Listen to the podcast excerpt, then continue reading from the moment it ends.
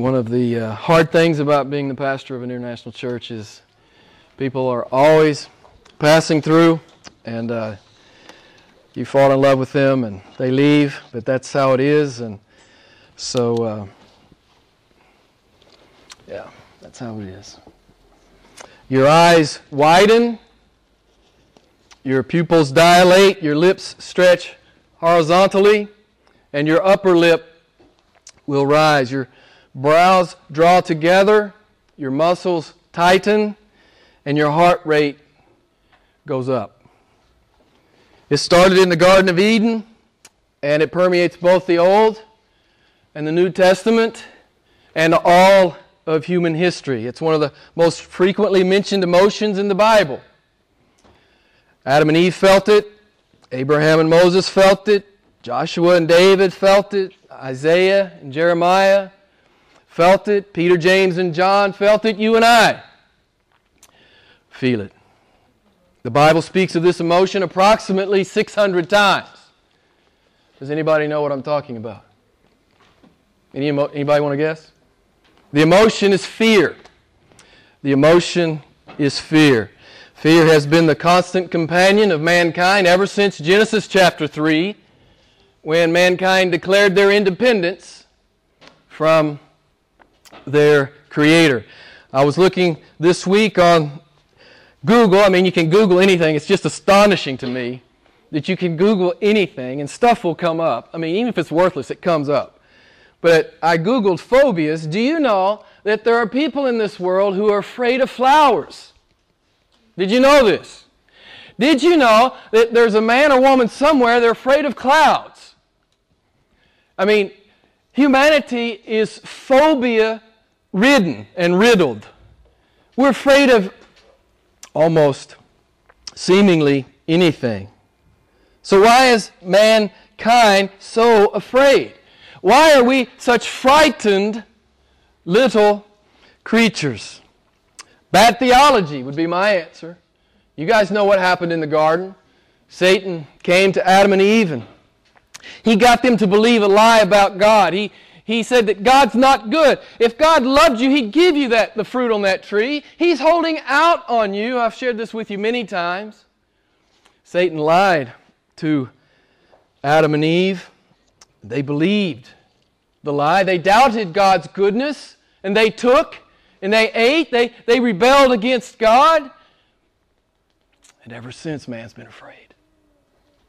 There was no fear before that incident, but ever since, man has been afraid. The Bible says their eyes were open and uh, they knew they were naked. Adam says it in Genesis 3:10 when he said to God, "I heard the sound of thee in the garden and I was afraid."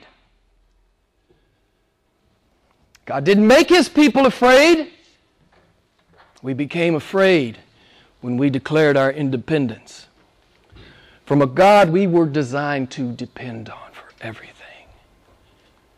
So mankind became afraid. Fear exists, as I said, because of bad theology. Man believed a lie about God, and he discovered the truth about himself. Without God, we are hopelessly naked. We are hopelessly exposed. We are naked in every sense of the word. Our eyes were open, and we saw that without God, we were naked. In the fall, all mankind instinctively understands Adam's confession. We all understand it. We understand what Isaiah was saying and uh, when he caught a, a vision of God, the thrice holy God, he said, Woe is me, I am undone. It's the fear that comes from being in the presence of holiness. Because you and I know the truth. God is holy and we're not. Amen? Therein lies the first fear, the greatest fear. God is holy and I'm not holy. As Isaiah says, Woe is me! I am undone. I, I am a man of unclean lips. This is man's problem. You guys remember the Exodus account? I love this account. In chapter 20 of Exodus, the, the, the Exodus Jews witnessed the manifestations of, of God on, on Mount Sinai. Do you remember the account? The thunder and the lightning and the thick smoke and the darkness and the gloom and the storm and the people trembled before the Lord and they said, Moses, you go talk to him. We don't want to hear him anymore. They were scared to death before this awesome God when he came down on Mount Sinai. God is infinitely holy. He is a consuming fire. He is a consuming fire. God. In our sin and guilt, we, we are utterly naked before the Lord. You guys know the passages. Ezekiel 11:5. He knows everything that comes into your mind. It's bad enough that he sees everything you do. He knows everything that's in your mind. We are hopelessly naked before this omniscient God. You know Psalm 139 4. Before there's a word on our tongue, what? He already knows it. it's bad enough what we say sometimes. He knows, he knows it before it's on our tongue. We are naked before this great God. You know Hebrews 4 13. All things are open and laid bare before the eyes of God. In our sin and guilt, we are naked before the Lord. There's another sense in which we are naked, which compounds human fear, and that is not only are we naked before Him, we are naked without Him. We are naked before Him, but we are also naked without Him. Without Him, we, we are stripped away. You know, all our protection is stripped away. We're easy prey for the adversary. Without our great God. We are hopelessly vulnerable and defenseless. Satan can devour us as a roaring lion devours its prey. So, why is man afraid of his own shadow? Adam said it perfectly. In our sin, we are naked before God. He is holy, and we are not. We are defenseless in the courtroom of God. We have no defense. We have no plea. Romans chapter 1. We are without excuse before this holy God. We have willfully, with premeditation, rebelled against Him. And we are without excuse. We have no defense. There is no defense. And the other way that we are naked is that we are naked without Him. We are hopelessly exposed before our spiritual adversary. It's not without good reason that God calls His people. What is the New Testament metaphor? God calls His people what? You're sheep. I'm a sheep. It's the most helpless and defenseless creature on the planet. Without a shepherd, they're devoured, they're scattered, they perish. It's with good reason that God calls us sheep, but you know what our awesome God says in Ezekiel 34, right? You know what he says. I love this passage. God says, I myself will search for my sheep. He's coming for us, beloved. We're naked. We're defenseless. It's hopeless. He's coming for his sheep. I love this passage. I myself will search for my sheep. I will care for them and feed them and deliver them. I will bring them to good pasture. I will bind, uh, bind them up, the, uh, the broken, and, and strengthen the sick. The good shepherd is coming. You know what Jesus said in John chapter 10? I am the good shepherd, the beautiful shepherd. He's the warrior shepherd. He lays his life down for his people. We're hopelessly naked and defenseless, but our shepherd has come. Beloved, that's why I come worship. One of the many reasons I come and I worship this great God. He's my shepherd. Without him, I'm hopeless. I'm hopelessly exposed. And as we talked at length about last week, we didn't go looking for him, did we? Adam and Eve didn't go looking for, for, for the Good Shepherd. The Good Shepherd came for us. It's a beautiful, beautiful account. God says, I will find my sheep and I will deliver my sheep. I will care for them and I will bind them up. The one thing I want to say to you fear arrived with God when God came into the garden. Adam and Eve were afraid. Fear arrived with God. He's holy, we're not. But God extinguishes fear. This is the beautiful, the beautiful truth for the born again believer. God extinguishes fear. Fear comes with Him, but He extinguishes that fear. For in Christ Jesus we are made holy. It's a beautiful, beautiful gospel. We are no longer naked in our guiltiness. Jesus is our Redeemer. Jesus is our Savior. We are no longer naked in our defenselessness. He is our defender. He is our fortress. He is our strong tower. He is our shepherd who has laid his life down for his sheep.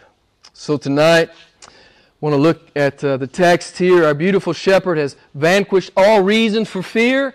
And in our text tonight, we see what God has directed John to write. There is no fear in love, but perfect love casts out fear. Now, if you were here last week, you realize that we looked at verses 7, 8, 11, 12, 16, 19, 20, and 21 of chapter 4. It was all dealing with loving the brethren. We've made the point. First John is a mirror. We're supposed to look into it. We're supposed to, if we're a Christian, we'll see our reflection in it. You don't need to ask your pastor or your, your uh, preacher or your, or your priest if you're a Christian. All you got to do is read First John. If you look like First John, you're a Christian. And what are the two main points? The two main points are that we will practice righteousness and we will, what did we talk about at length last week? We will love the brethren. These are the two main points of, of, of 1 John the book of assurance. And we would practice righteousness. We would love and worship Jesus as we obey Jesus. You know, beloved, I know you know. This is your, your greatest worship when you go out into the world and you, you obey Him. You obey Him in your family, in your marriage, with your kids, on the job. You obey Him. This is your highest form of love and worship to obey the Lord. It's the hallmark of true Christianity, it's the hallmark of a true convert. We've made the point. Not perfectly. None of us obey the Lord perfectly. We get that. If we study all of the book of John, we understand that. We're called to obedience, beloved. It's the hallmark of true conversion. And we're called to love the body that's the burden of the book. Some of you who are biblically literate, you know why the Lord directed John to write this book. It's in the last chapter, verse chapter 5, verse 13. You guys know. You guys know what John wrote.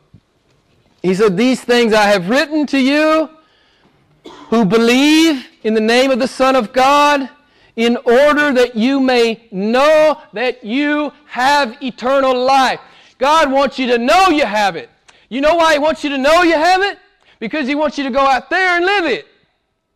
You're supposed to know you have it. So you can go out there and live it. You're not supposed to be navel gazing, worrying about whether I have it or not. Read First John. If you look like First John, you have it. Go live it.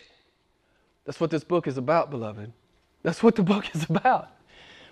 We're not supposed to be living careful, small, afraid lives. That's the antithesis of biblical Christianity. The people who do know their God shall be what? Fearless, courageous, and they shall do what?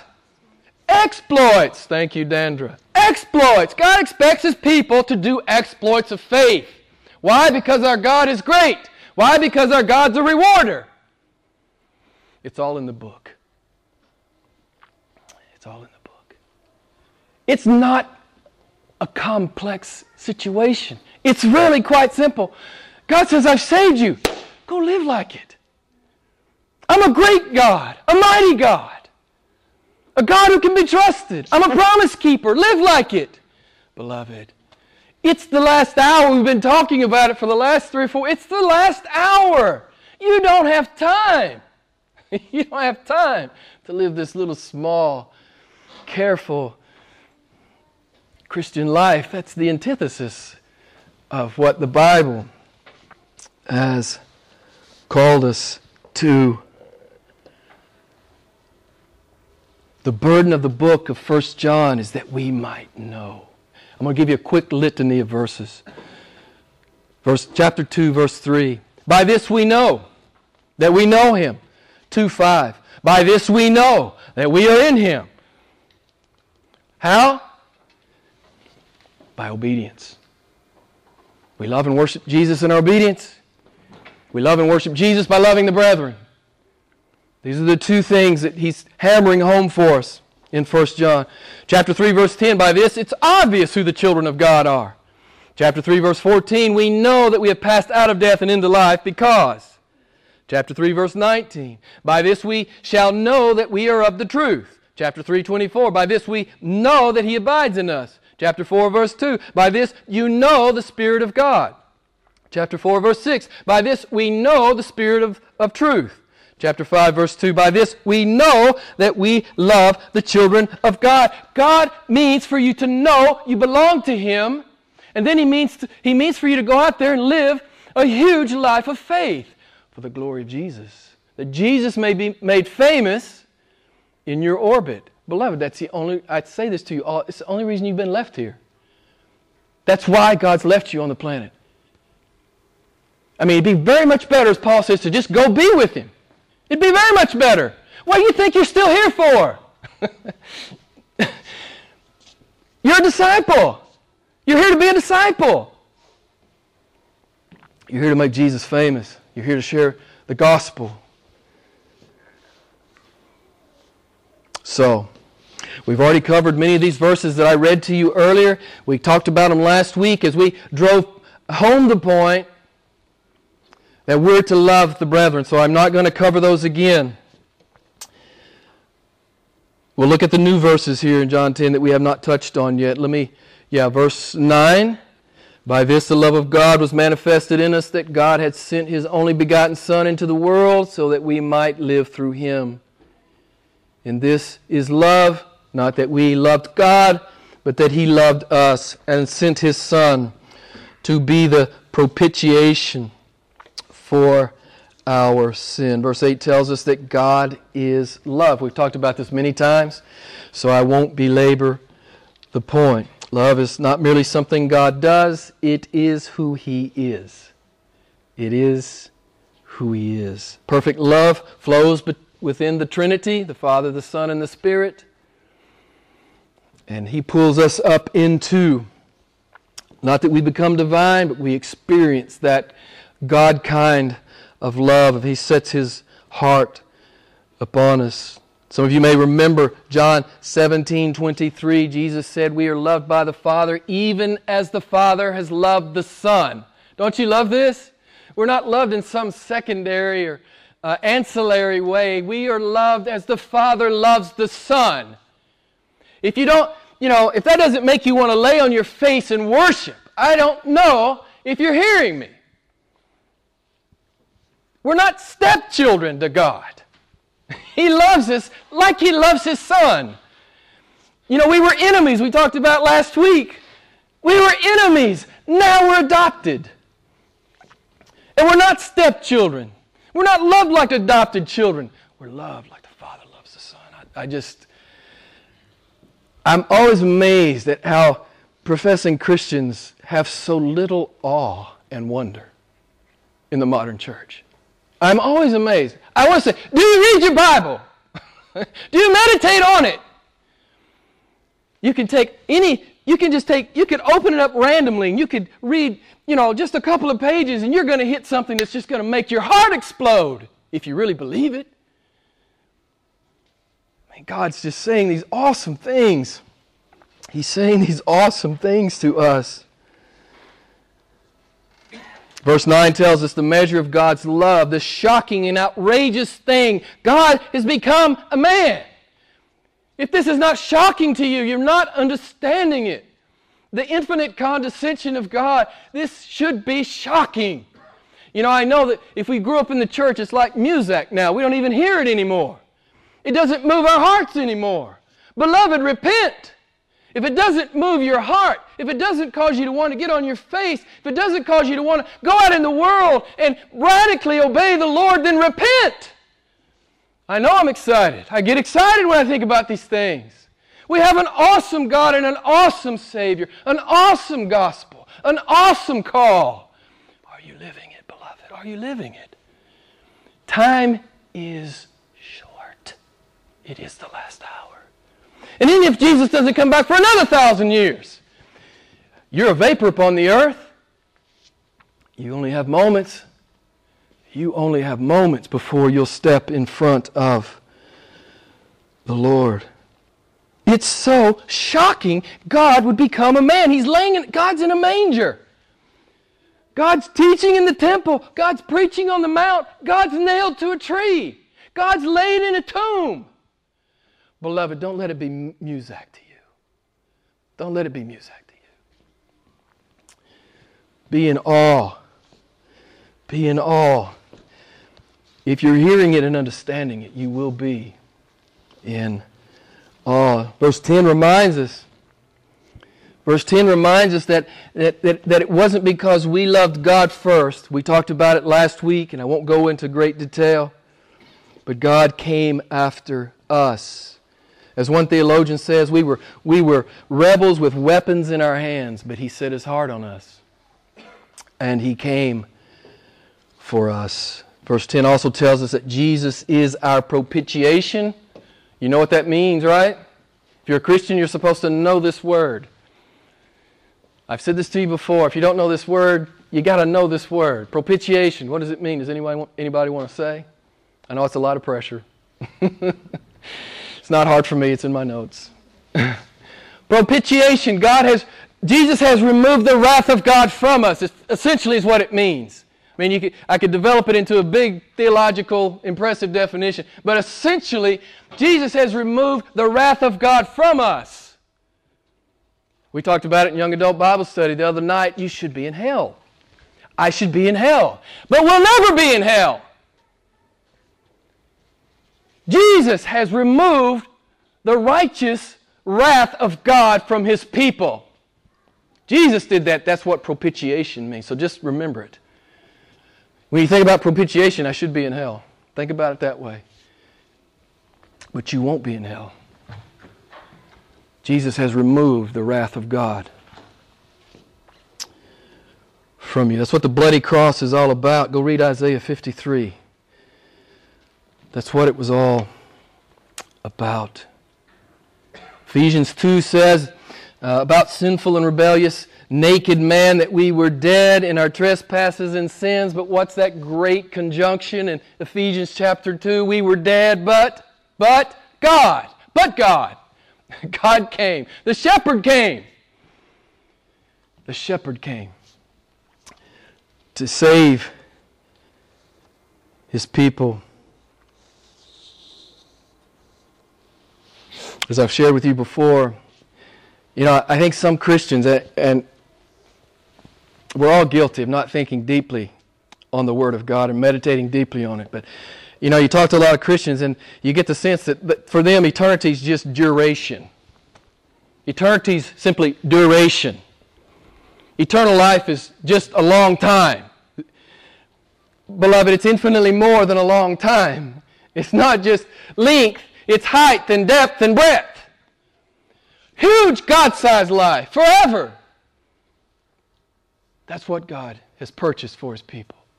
So if you're tempted to think about it, well, I'm just going to, yeah, I may get bored after the first billion eternities. No. God's going to fill up your eternities with Himself. Don't worry about being bored. He's an infinite being. There'll always be more to discover and enjoy when it comes to Him. So the very life of God has been planted within us. Titus chapter 3. We are begotten of God, John chapter 3. We are partakers of the divine nature, 2 Peter 1. We have received the spirit of adoption, Romans chapter 8. We are mysteriously caught up into the Godhead, John 17. We are to taste and be enveloped in the joy of the Godhead, John 17. We are filled up to all the fullness of God, Ephesians chapter 3. This is the love of God for His people. You know, I've often said, God gives us more than any man would ever ask for.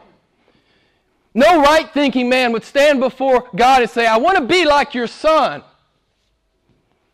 I want the Holy Spirit to dwell in me. I want to be a, a man or woman who does exploits upon the earth.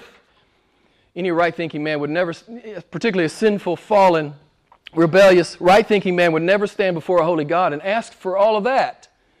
And yet God freely gives it. He freely gives it.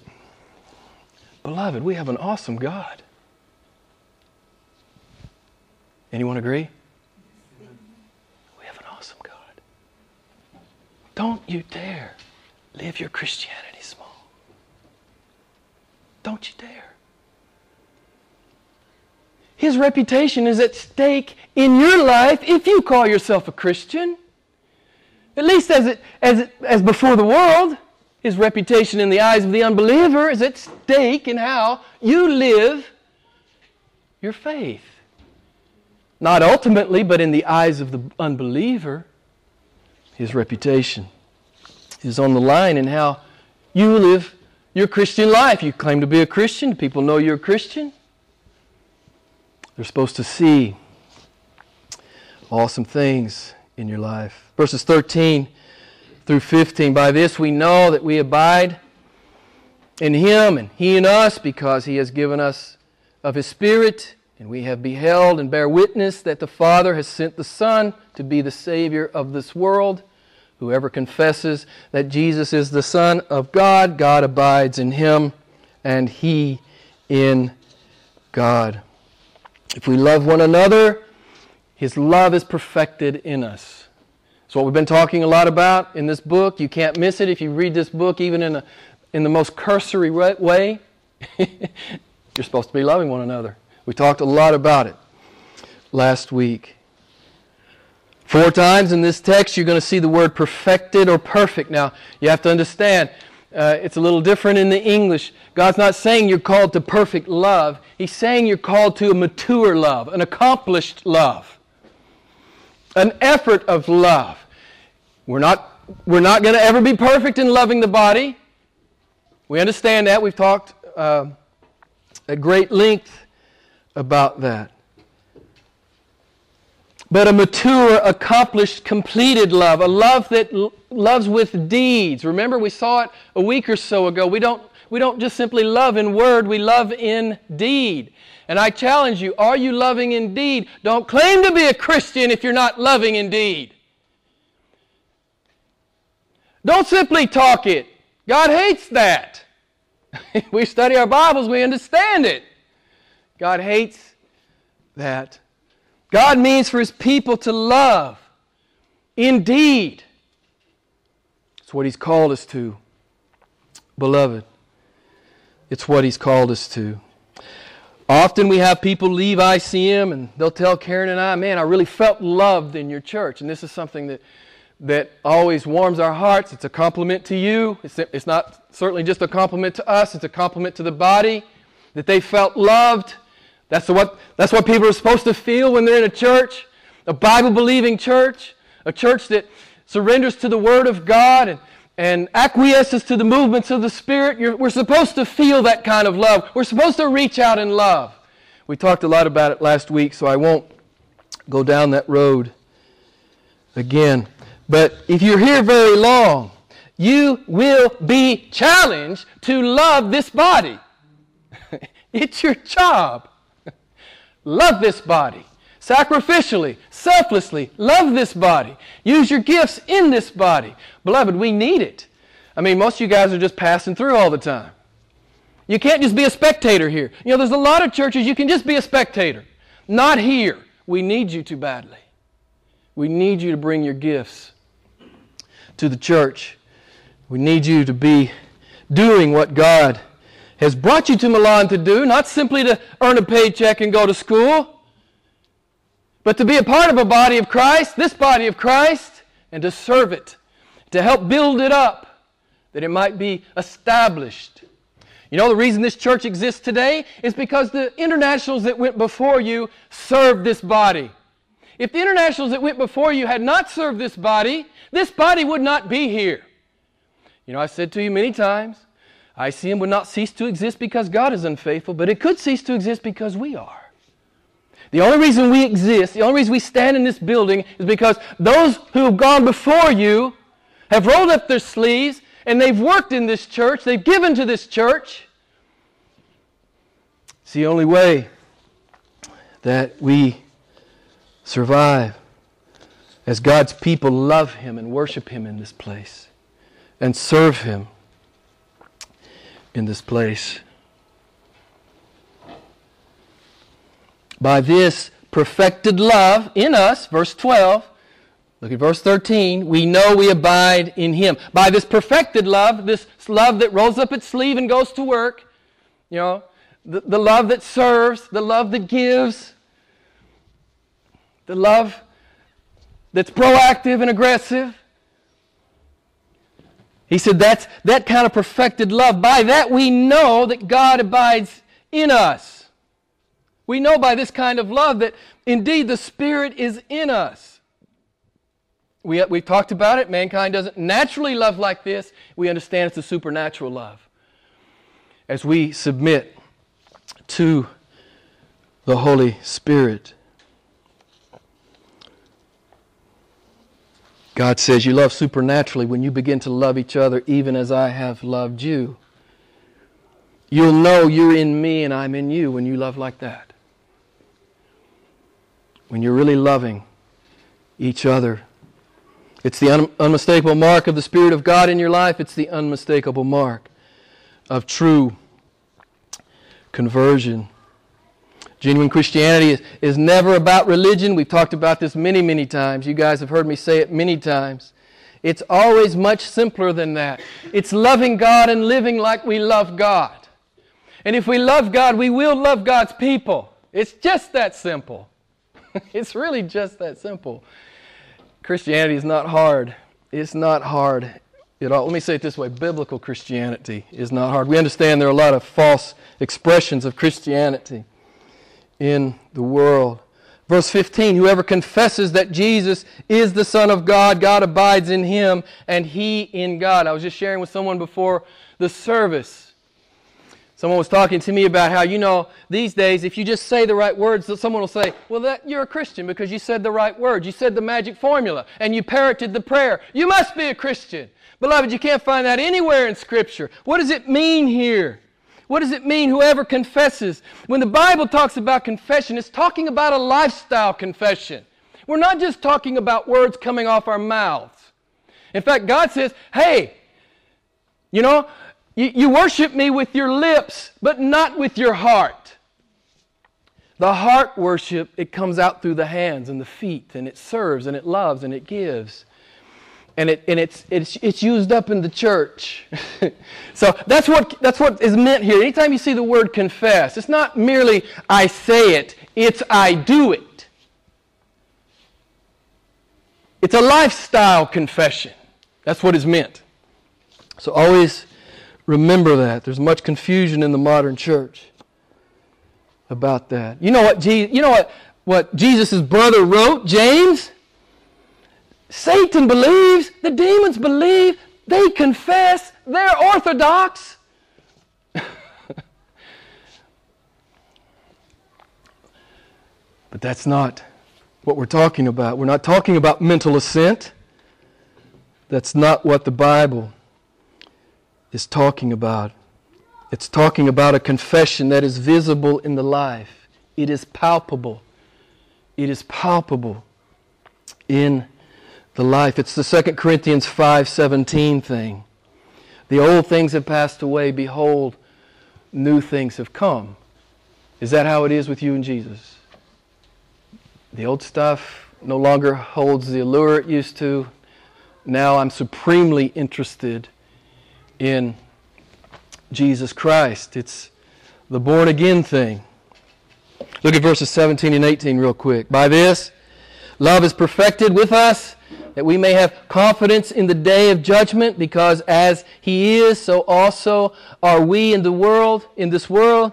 There is no fear in love, but perfect love casts out fear, because fear involves punishment, and the one who fears is not perfected in love.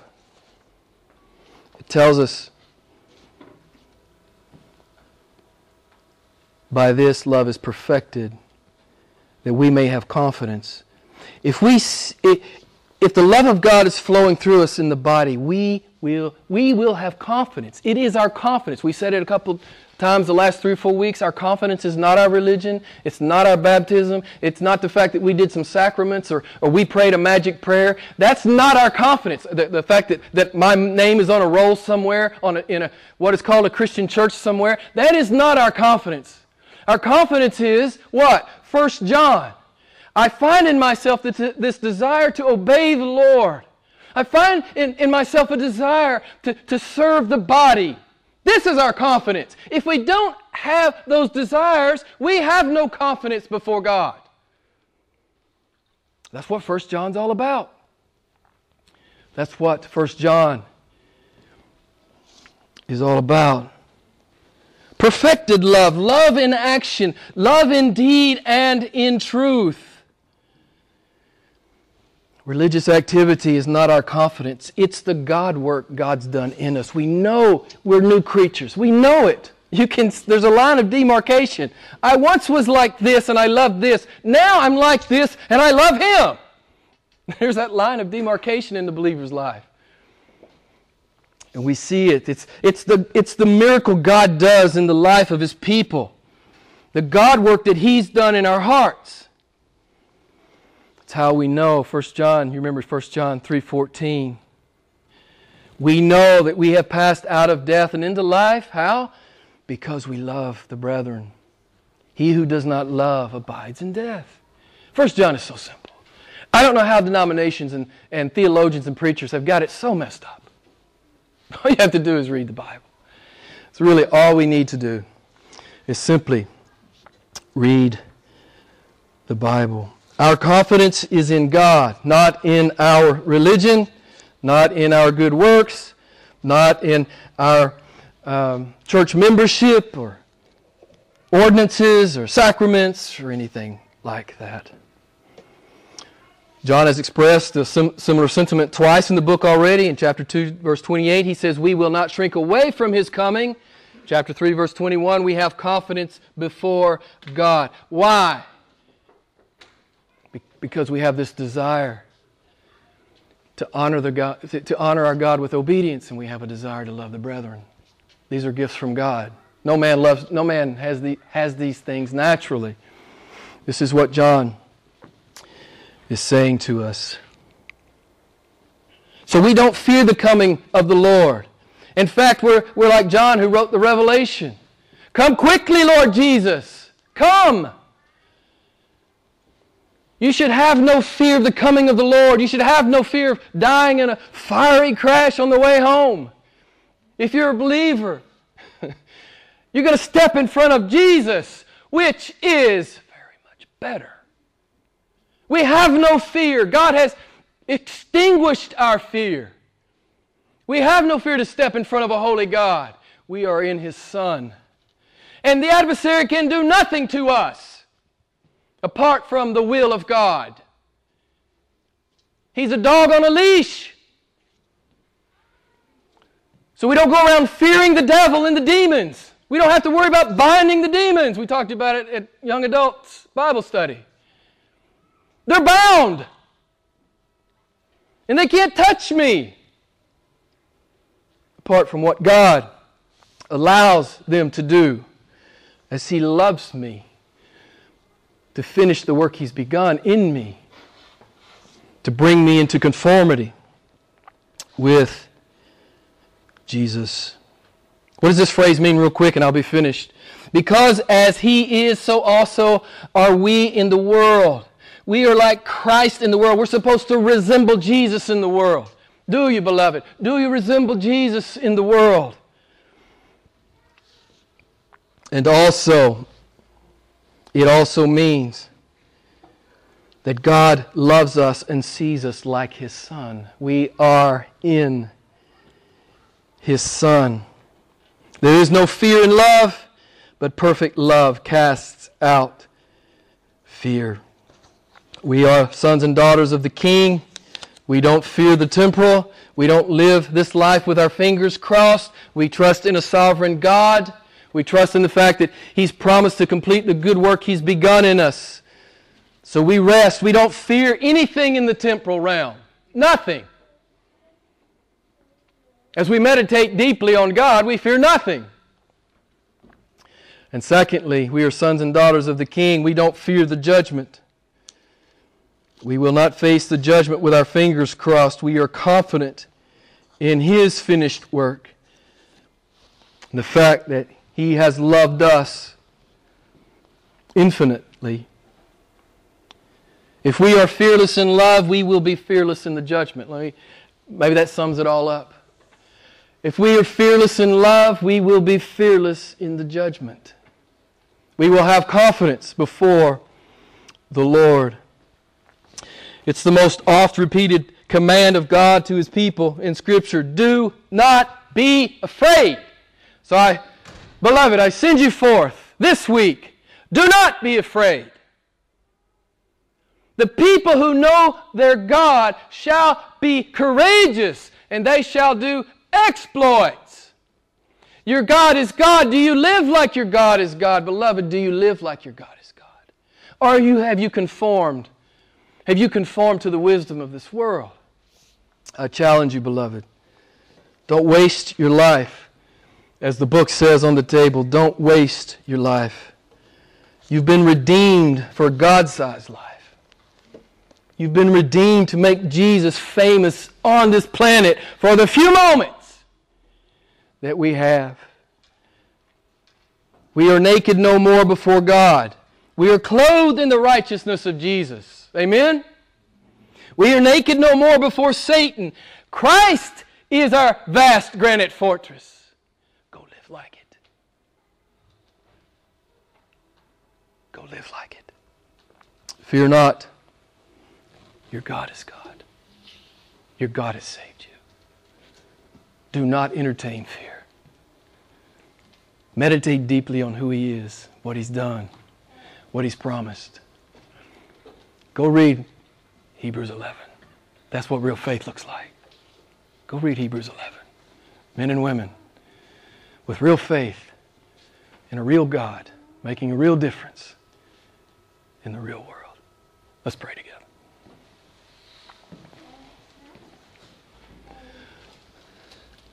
Lord, we thank you for your word as always. We thank you, Father, that we don't need to fear anything or anyone we know you. You're our Father.